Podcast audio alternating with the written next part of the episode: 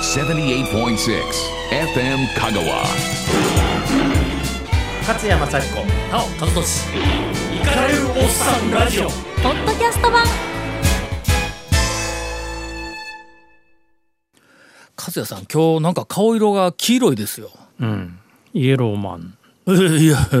ともあの横断男とも言われてますけどお団が出てるんですかそうみたい昨日一うん昨日か弟医者ですけどはあの会うたら「わあ横断出てるわ」っつってもうそ即座に病院行けと、いはだから東京帰ったらすぐにいはい行ってで入院になるかもほな今日収録しとる場合でないんよいやいやしとかなあかんで しょしばらく病院から出てこれないかもしれない、ねあ入院したら。いや緊急にもうそのまんま仕事辞めて入院しろとか言っては言われなかったんですねだからまだ医者行ってな弟さんい医師あえけど弟弟さん一応ほら弟は医者ですからあの一応じゃなくて医者なんだけど、はいあのだからとにかく見てもらえとうん何しろ弟がそのよ俺を呼び出してあのそれを告げた場所がは日本酒の店な んででいつものように「兄貴いはい専門家やろ選んでや」って言って「いやじゃあちょっと行け行け」みたいなこと感じだから けどそれでももう面と向かって黄色いっていうのは弟さんもちゃんと分かってるんです分かかってる。けどお酒進めてくるんですかうんうんもうもうね親父も亡くなって、はあの遺産は俺あの全部弟にやったから、はもう俺を殺す理由はあま り、いなないですよねうん、遺産放棄したからね俺、うん、というわけで今日はすごくゆっくり喋りながら うん、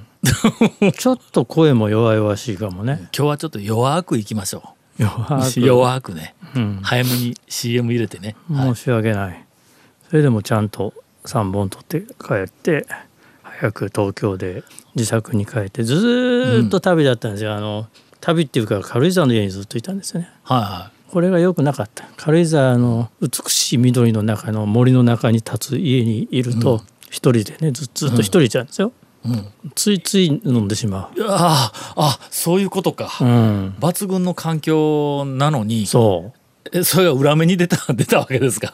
飲みすぎですかやっぱりう飲み過ぎですよ明らかに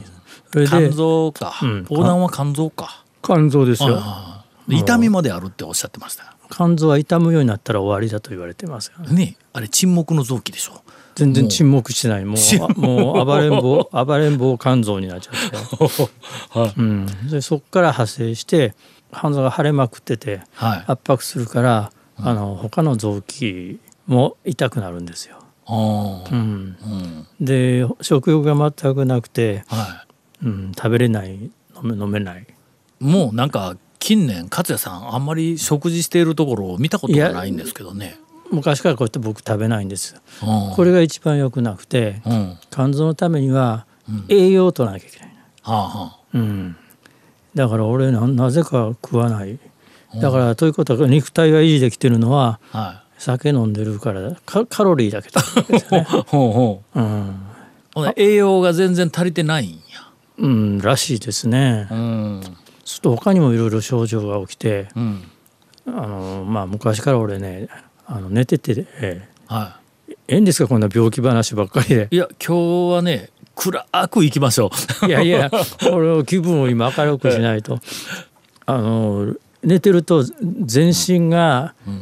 つるんですよそういうことありません小村帰りを寝てて起きるって、えまあ足がつる時はまあたまにはあります数年に1回ぐらいですよああそうですか俺うん1週間に1回ぐらい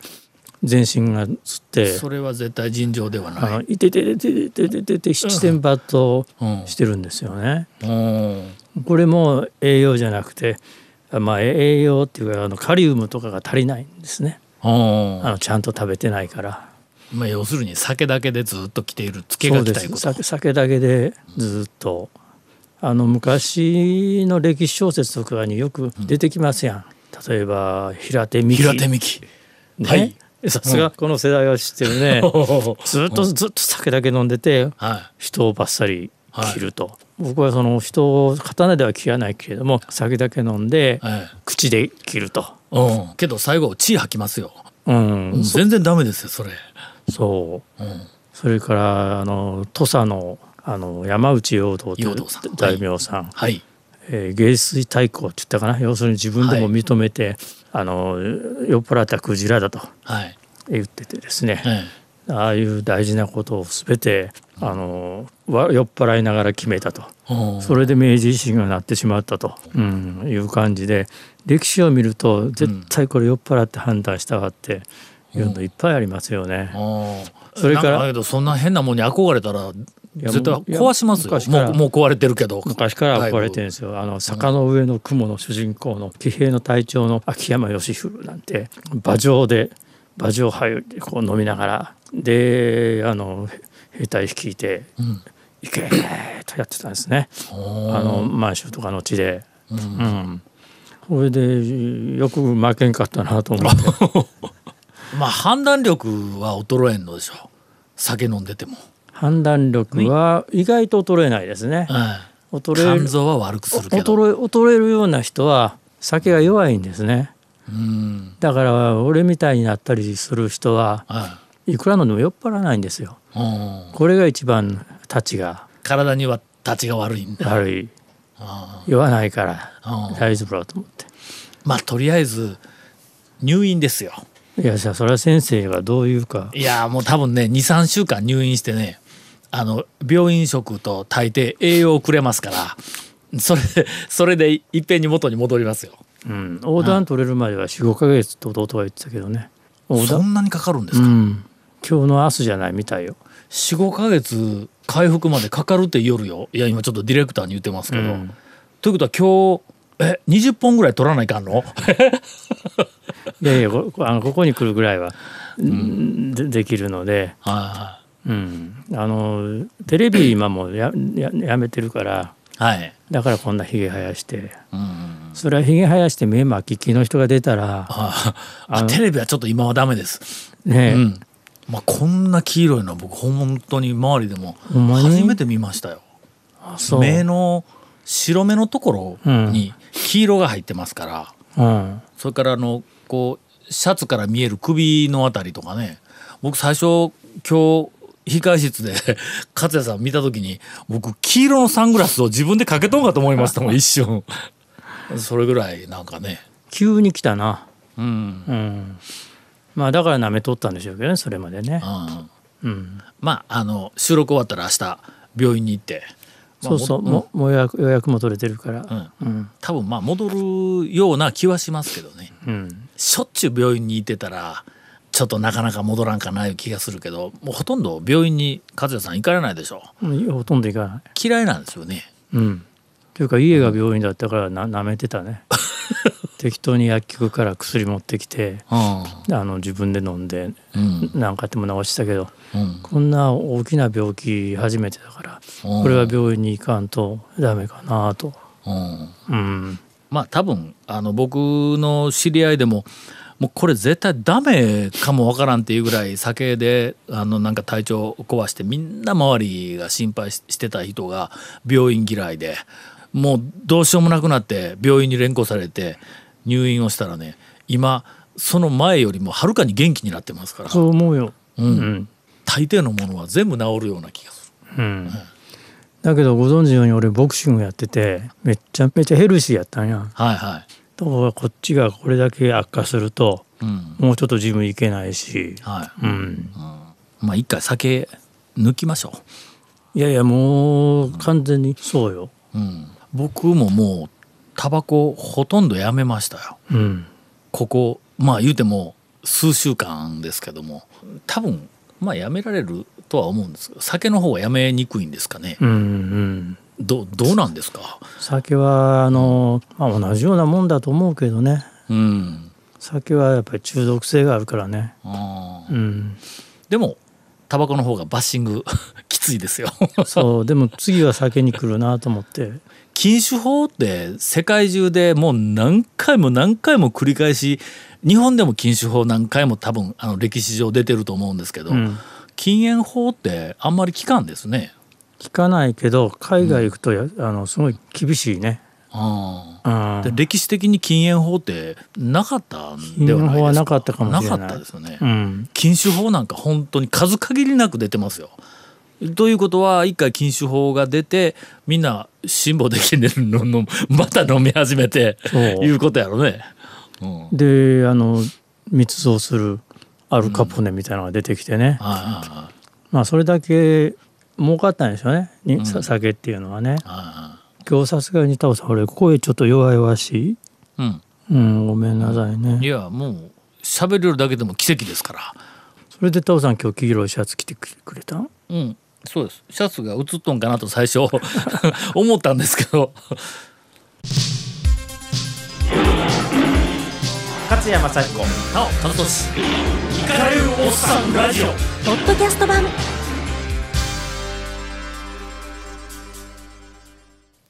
今日ディレクターからいただいたお題の方に行ってもよろしいですか、はいえー沖縄の話をしてくれという、えーリクエストがありましてれ小長さんが亡くなったから亡くなったんでまあそれのおまあま別に追悼番組ではないですけどね、うん沖縄の話だってあまりにも雲をつかむようでどこからどう行ったらいいんですか僕はそのなんか沖縄に関することについては、まあ、いろんなそのなんか基地の問題とか、えーなんか教育の問題とかいろんな問題いっぱいいろんなところで話題になってますけどもとりあえず沖縄の人が一体どうなりたいのかいうのがよくわからないんです。あの聞こえてくるのは沖縄のうーん例えば新聞2紙がどうしたいのかとか沖縄でまあいろいろその反基地運動やなんかをやっている活動をしている人たちがどうしたいのかいうふうなのは聞こえてくる。けど沖縄県民って言ったらあそこ145万人ぐらいいるはずなんですけども県民の総意だとかいうふうに新聞では来るけど朝日とか毎日新聞とか新聞が来るけどよくわからない何を望んでいるのかがわからんのですうん何を望んでいると思ったらいいんですか沖縄の人あというののはーもともと沖縄は薩摩領だったんですよ、うんそれと、はいその前はあの中国と交易をしたり、で王朝があったわけ、まあだから薩摩領になるまではは独立国だったわけですよえね中国のいわゆる朝貢国長国国ですだったわけですよあねの作法体制の中に入ってたんですそようねそうええ治めてたわけですね、韓国と同じですか当時のまあまあ朝鮮李氏朝鮮かなんかあそうのそう頃まで中国の作法体制の中にいたとういうんことで、うんうんああでその後、明治政府によって琉球処分っていうのが行われて、はいそれでまあ日本大日本帝国領になったわけですよね。ううんんうんだからその後の沖縄っていうのは決して日本と本土と悪い関係ではなかったわけですけれどもね。うんというか沖縄はすごい日本に対する憧れがね、ほんうん本土に対するですねはあ憧れがある場所だったんですよね。まあおなんか本土の人たちになんか敵意を持っているみたいなあの報道がずっと僕は聞こえてそくれるはんでだすかけどそらあの戦後のことで、うん、あのあそれまではそれまではそ逆だうったんか。そんなことはなかったんです。はあで今敵意がある人も沖縄県民にすればごく一部なんですよ。うんいわゆるレフトウィング系の方。そうですそうです、はしょっちゅう基地反対とか座り込みとかやってますけどいうんあれやってんのはかなりの人が本土から行ってる人なんですね。あうんあ、あの旗を振っているのは具体的にはどういう人たちなんですか僕らはまあよく聞くのは、えー沖縄タイムスと琉球新報、うんそれから沖縄の先生うん日教組ですかうんメディアと公務員かうんいやそれだけど下手しとたら、聞くいうふうには聞くん場です所けどによっては本土から行ってる人の方が多いあ特にあの自治労あうんあの自治労とかねうんもうストやんないからはいあのストはやらない割に組合員からすごい組合人ってるからはいだからそれでうん沖縄行くんですよ。ああどこからお金が出ようかなと思ってたら自治郎の中にたま持ってるんや溜まってるあお金で次の沖縄の座り込みをいつやるぞって自治郎のん学校のあとか日日教祖のあはい学校の部屋行くとかって貼ってあるそうですね。ほそれにみんなが争ってか俺が行くって書き込みをするんですよ。うでその人たちは沖縄をどうしたいんですか、その人たちは別にうん、遊びに行ってんだからどうしたかもないんじゃほなないです基か。地反対とかいろいろやっとるけど沖縄がどうなろうと特にこう関係ないっていう人たち、だって沖縄がどうなろうとうん本土はほとんど関係ないですからね。うんただ、えー一番商売にしてるのは沖縄タイムズと琉球新報ですよね。うん要するにあれで売ってるわけですから。であー普通ああいう左の新聞が2つあれば、えーどこの地域でも、もう一つ必ず対抗するのがあるんだけど、はい本当にないんですね。ないですね、うん、はいで宮古島にあるんですよ。ああはいはい、あれがすごい本土愛に満ちたは愛い、た国だで部数が少なすぎる少なすぎるんで上に、少なすぎるのに、今回本島でも発行するようになって、はいやっと第三の新聞ができて、面白いなと思って僕なんか、本当はあの中央市が出てないといけないんですけどもそうなんですよ。大抵47都道府県、まあ、特にその首都圏とかそれからまあ大都市圏を別にしてね普通のその地方都市は地方市がまずあってで地方市が大体その県の中でシェア50%から80%ぐらい持ってるんですよ。うん残りのまあ20%から4050%が読売新聞朝日新聞毎日新聞産経それから日経というこの、まあ、中央の5市で、まあ、大体こう比率がそうなってて、えー、と香川県は多分四国新聞のあー比率が55%か60%は多分なかったと思うんです残りが中央市の比率で沖縄ってね琉球新報と沖縄タイムズと2つ合わせたら90%近くですよ。でそれまで、えっと、多分10年ぐらい前までは、えーほぼ100%つまり中央市は出てなかったらしいんですけども、やっと日経が出始めたそうです。うんほら日経は現地で印刷をする工場を建てたらあのリターン取れないからうん沖縄タイムズか琉球新報がどちらかの臨転機をん多分借りてるはずです。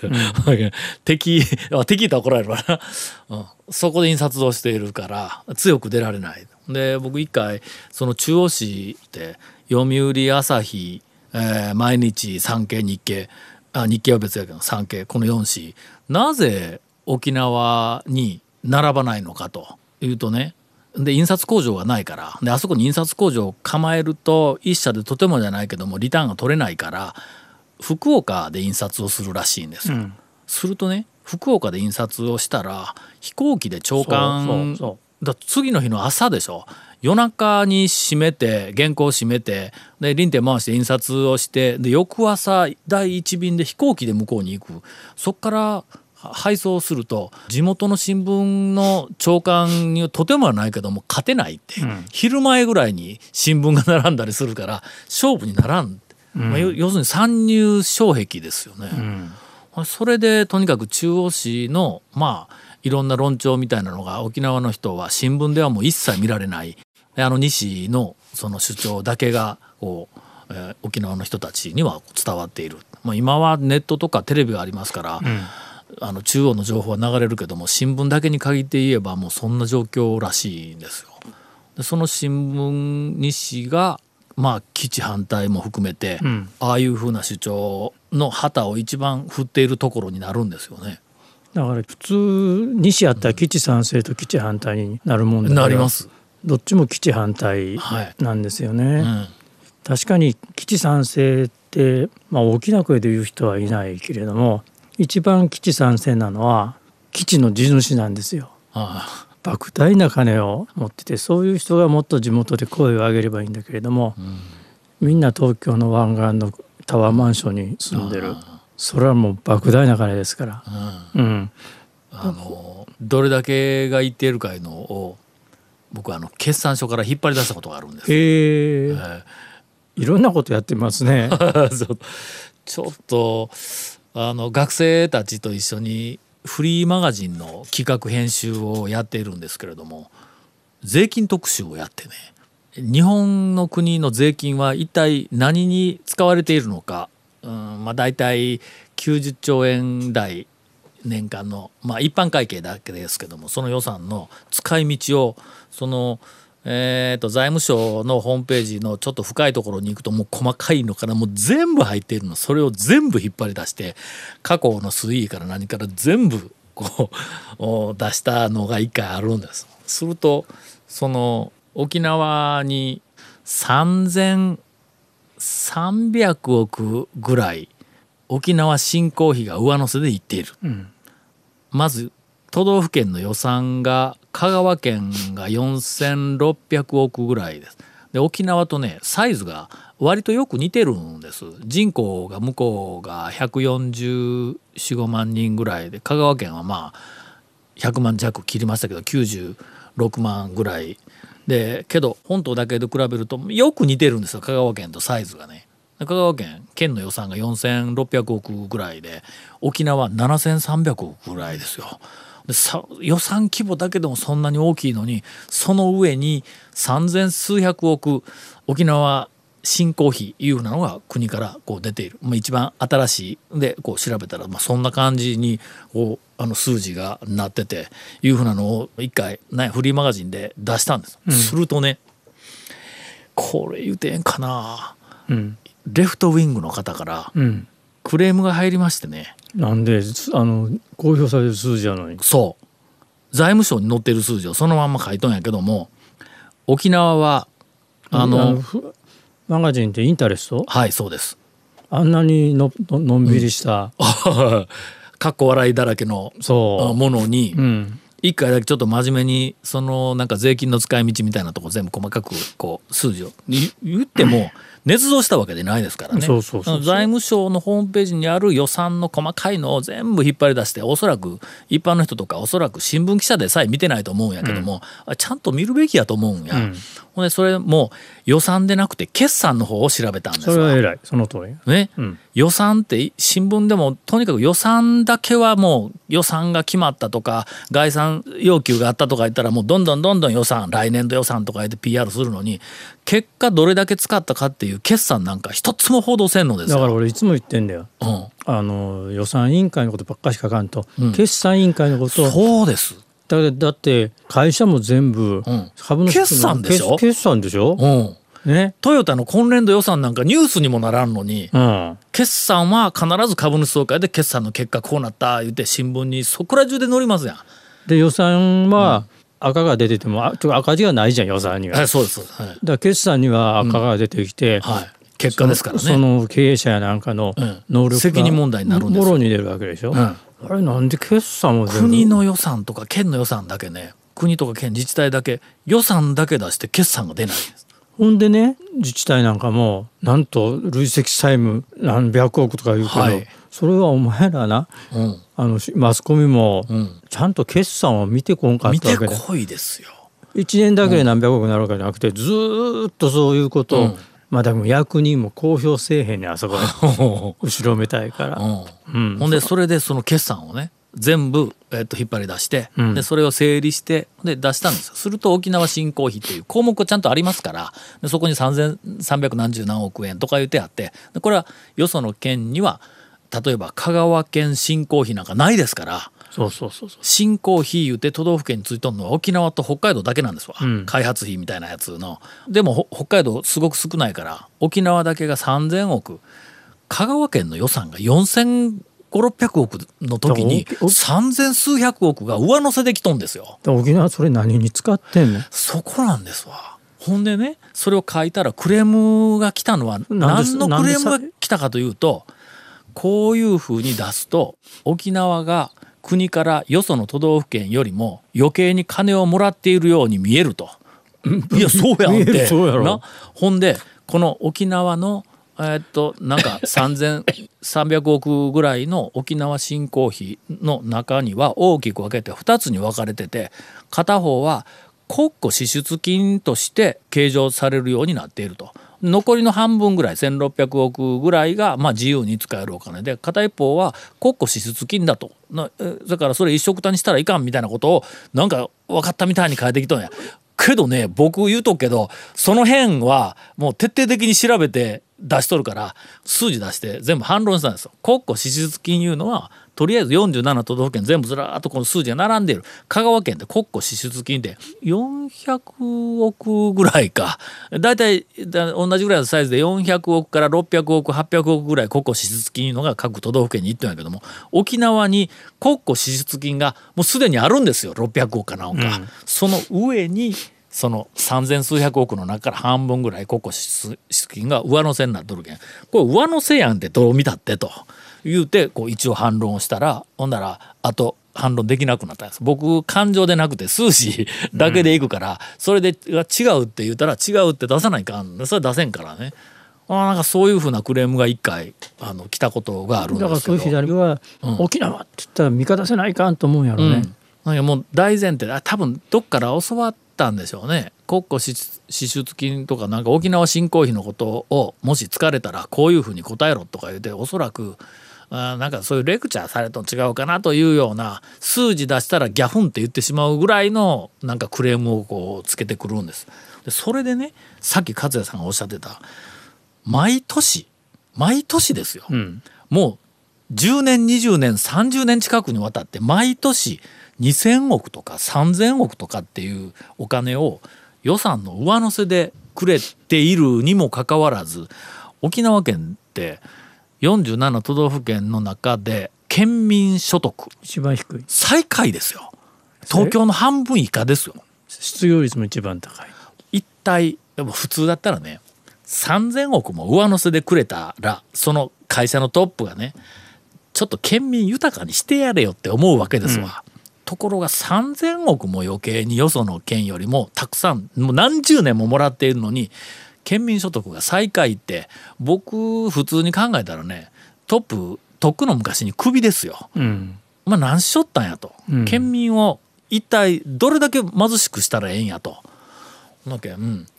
あの人たちの目的は何かっていうのはもうそこでもう完全にあのなんか僕の中ではハテナがあるんです。でそのなんか、えーっとクレームつけてきたレフトウィングの方にも僕は沖縄が卑怯だとかその沖縄がズルしているとかそんなことは一切あの思ったこともないし僕はもう唯一沖縄を豊かにするというあなた方もそうやけども沖縄を豊かにしたいという目的があるんだったら一番に攻めるべきはあの3,000億も何十年も3,000億2,000億言うて 何十年もこうくれたやつをドブに捨てたやつをクビにしてもうちょっとまともに使えと僕だったら3,000億くれたら10年間で3兆円やけんねほら47都道府県で一番豊かな県に多分できますよ。だからそ何しとったんやってあ思のう行き先をちゃんと調べなあかんのじゃんうん誰のポケットにうん、それもほんなけん決算きちんとやってないからですよ。うん決算やっとったらこれ一体どこに行ってでどこれが豊かさに全く貢献しなかったっていうことが検証できるんやけん次の年からやめりゃええん、まあ考えてこれいけるだろうってやってうまくいかない可能性半分以上あるからうまくいかなかったらいかなかったで構わんけど次の年にやめりゃええんだで次また違う新しいことやればいいのに何にもやらずに結局47都道府県で一番貧しいまま何十年もずーっと来ているっていう一体何しょったんやといだかうら俺時々沖縄行くけどあのなんていうかねそれだけ行ったら逆にバブルでうん新しいイベント場とか建物とかいっぱい建ちそうじゃんあなんもないんだよあね何もないですだから産業やって絶対起こせるんですよだから、どこに消えてんのかっていうのは、すごい不思議、 3,000億あったらまあ例えばあの大学一つ仮に作るとしますやんそうそうそうそうその時にねノーベル賞クラスの世界の大学の教授を1人、えー例えば10億ずつやるから言うて10人呼んできてもう100億ですよ。そノーベル賞クラスの教授が10人いる大学って、まあ、ちょっとよくデータ知らんけども世界中の若者のものすごく優秀なやつが、えー例えばアメリカの MIT に行こうか沖縄のあの大学に行こうかっていう選択肢に上がるような大学絶対できますやん。ほんでね、うんあの全部奨学金出したってああそうそうそうそそんなもん知れてるよ、うんあの年間何百万の世界でしょ、う、うん、で世界中から超トップクラスの優秀なそのなんか科学者とかなんか全部集めてほなそこからおそらくすごいビジネスになるような技術の種が出てくるでしょそう10年20年うのアメリ間カにのシリコンバレーみたいうんそうそうそうそうな、そんなのをね例えばだ香川県でもなんか香川のシリコンバレーみたいに なんかちょっとエリアを作ってどのこうのって言おるけどまず最初にノーベル賞クラスの 教授をねもう3人でも5人でもええけん香川大学の工学部に集めろと、うんおそれが核になってシリコンバレーになるかもわからんけどそんな何にもない状態ではねえーただあのなんか貸し部屋をいっぱい集めたんではシリコンバレーに絶対ならないならないならないってなお金がないわって言うんだったら沖縄なんかお金3,000億もあるやん毎年なぜでそういう人たち集めて、そうすると日本国中から超エリートがうん来るでしょうよ。はね、いうんそれはそんなとこで、そんなあんなリゾートで、はそんな先生たちに学べる言うたら、いうんそれは行くよ。はうん、いでもう間違いなくえーっと世界中で売れる言ったら売れるってすごいなんかビジネスっぽいけども世界中で売れる技術が沖縄からどっかんどっかに生まれ始めるうん、というビジョンを書いたらね毎年3,000億の使い道って絶対今みたいにうーんん何しようんですか道路作ったり橋作ったり箱物作るんですかねいやそれも作ってないなあんまり。ほんまなんかほんだってもうお無人島かよみたいな島に瀬戸大橋みたいな橋がかかっとるとか言って聞きましたよあ、そうそうそうそうんだからそんなものに使っても、えー沖縄は豊かにならないっていうことにもういい加減に気がついたらええのにと思うけどね、いい人ばっかりなんう。いいですよ人ばっかりなんですよ。うん、僕は初めて沖縄の人にお会いしたのはそのタウン情報の全国ネットワークであの沖縄でみんなが集まって会議があった時に沖縄のタウン市の、えー、と編集長とオーナーとそのスタッフええ人なんですよ、もうほんまにええ人なんですよ、もうええ人なのに誰が悪いことしようかなと思ってねどうしたらええんでしょうね沖縄の人は何を望んでいるのかいうのとそれからいろんなものに反対している人は沖縄をどういうふうにしたいのかっていうのと、うん、そのためにはどうしたらええのかっていうふうなのをいつも考まあえるんで向す。こうの方にしてみたらこんな、あの高松で考えられてるのは全くのはい、ほっといてくれるかもわからんで迷すけ惑どかねも。しれないけどね。はい、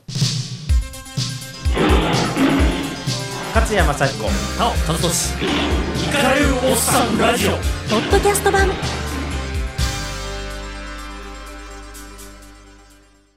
それでね